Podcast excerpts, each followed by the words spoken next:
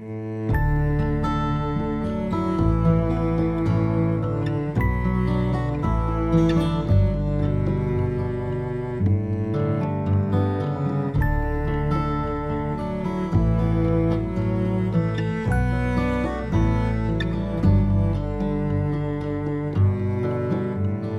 the words of my mouth and the meditation of my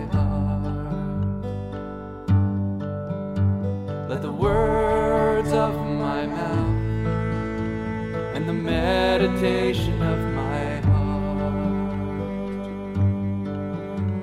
be acceptable in your sight, O Lord, my rock and my redeemer. Be acceptable in your sight. The Word of God for our consideration today is recorded in Psalm number 51, verses 10 through 12. Here we read, Create in me a clean heart, O God, and renew a right spirit within me. Cast me not away from thy presence, and take not thy Holy Spirit from me. Restore unto me the joy of thy salvation, and uphold me with thy free spirit. We sing these words in the offertory, which follows the sermon on Sunday mornings. But what do they mean, and why do we sing them?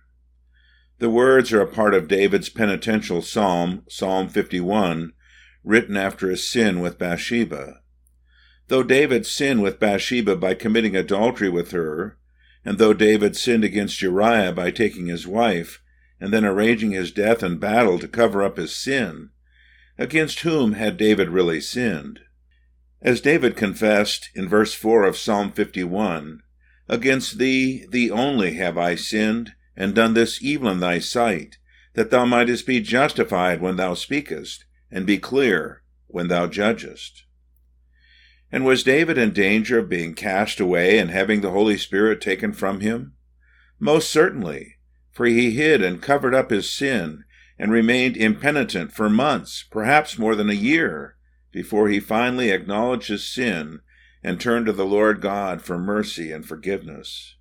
Bathsheba had already given birth to a son before Nathan the prophet went to David and confronted him regarding his sin, as we read in 2 Samuel chapters 11 and 12. And if the Lord had cast David off and taken the Holy Spirit from him, David would have remained impenitent and would have been lost forever. But God reached out to David in mercy, and through the prophet's admonition, brought him to acknowledge and confess his sin to the Lord God and seek God's mercy. Do we deserve that God would cast us off and take his Holy Spirit from us? Most certainly, for we, like David, are guilty before the Lord. Each of us fails to love the Lord God with all our being. We fail to love our neighbors as ourselves. We break God's commandments in our thoughts, words, and deeds. And if God would deal with us as we deserve, we would be left to our ways, remain impenitent, and become hardened in our unbelief and sin. But God, through His Word, admonishes us and reveals our sins and failings. He shows us our guilt and the punishment we justly deserve. And then He does an amazing thing. When we see and acknowledge our sinfulness, He comforts us with His mercy. He assures us that Christ atoned for our sins by His sacrifice on the cross, and that in Him there is forgiveness for all our sins and a place in God's family and kingdom. Instead of taking His Holy Spirit from us, the Spirit reveals our sins and then works faith in our hearts, which trust in God's mercy, receives His forgiveness, and moves us to amend our ways and live for our God and Savior. With David, we sinners pray, Create in me a clean heart, O God, and renew a right spirit within me. Cast me not away from thy presence, and take not thy Holy Spirit from me. Restore unto me the joy of thy salvation, and uphold me with thy free spirit. We pray that God would, for Christ's sake, have mercy upon us and blot out our transgressions. We pray that he would restore to us the joy of his salvation and uphold us by his gracious Holy Spirit.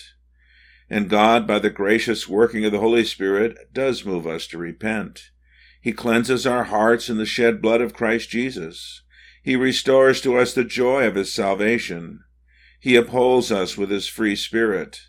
And as we tell others of God's mercy in Christ Jesus, other sinners are converted too and come to faith in our Lord Jesus. We pray, Have mercy upon me, O God, and by your Spirit grant me repentance and faith in Christ Jesus, my Savior. Do not cast me away or take your Holy Spirit from me. Uphold and keep me by your free Spirit. Amen.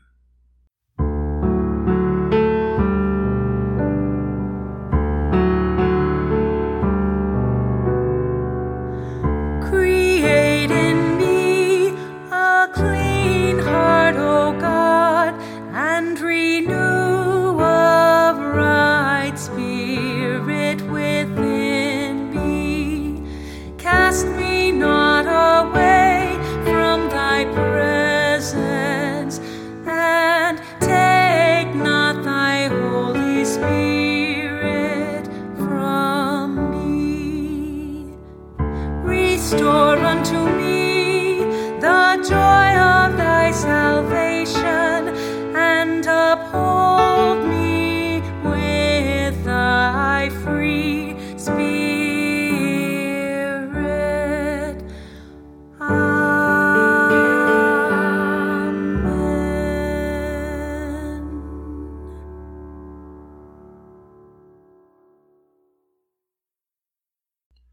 Scripture is quoted from the King James Version of the Bible.